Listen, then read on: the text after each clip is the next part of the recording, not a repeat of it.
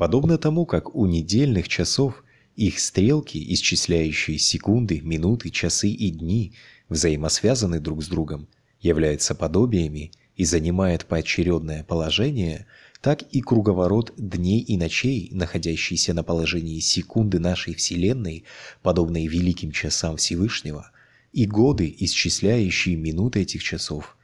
и этапы человеческой жизни, исчисляющие часы, и эпохи в жизни Вселенной, исчисляющие дни, имеют взаимосвязь между собой, взаимосходство и взаимоположение и, соответственно, напоминают друг о друге. Например, время фаджр, рассвет до восхода солнца, будет походить на начало весны и на мгновение, когда человек попадает в материнскую утробу, и на первый из шести дней сотворения небес и земли, и напомнит нам о божественных деяниях в них. Время Зухр, полуденное время, будет указывать и походить на середину лета, на зрелую молодость, на эпоху в жизни Вселенной, когда был сотворен человек, и напомнит о проявлениях божественной милости и об изобилии в них божественных благ. Время Аср, предвечернее время до заката солнца, подобно осенней паре, приходу старости, веку счастья. Время жизни последнего пророка, мир ему и благо, напомнит о божественных деяниях и милостях в них.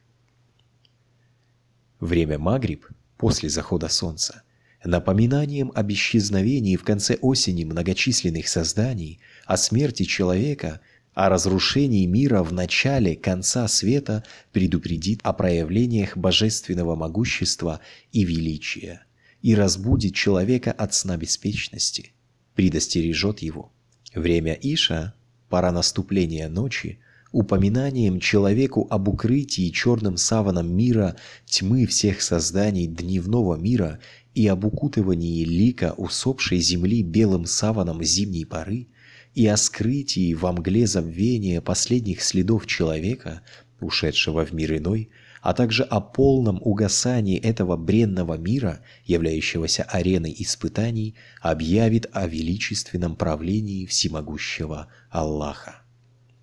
Ночное же время, оповещая о зиме, о могиле, о мире барзах, напомнить человеку, в какой степени нуждается человеческая душа в милости Всевышнего Милосердного Господа. Тахаджуд в ночное время оповестит и напомнит человеку о том, насколько необходимым светом является он во мраке могилы и во мгле барзаха.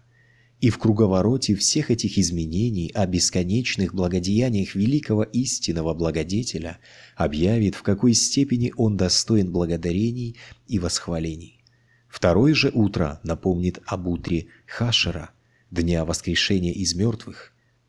да, насколько очевидно, необходимо и бесспорно наступление утра после этой ночи и весны после этой зимы, настолько же определенным является и утро Хашера, и весна Барзаха.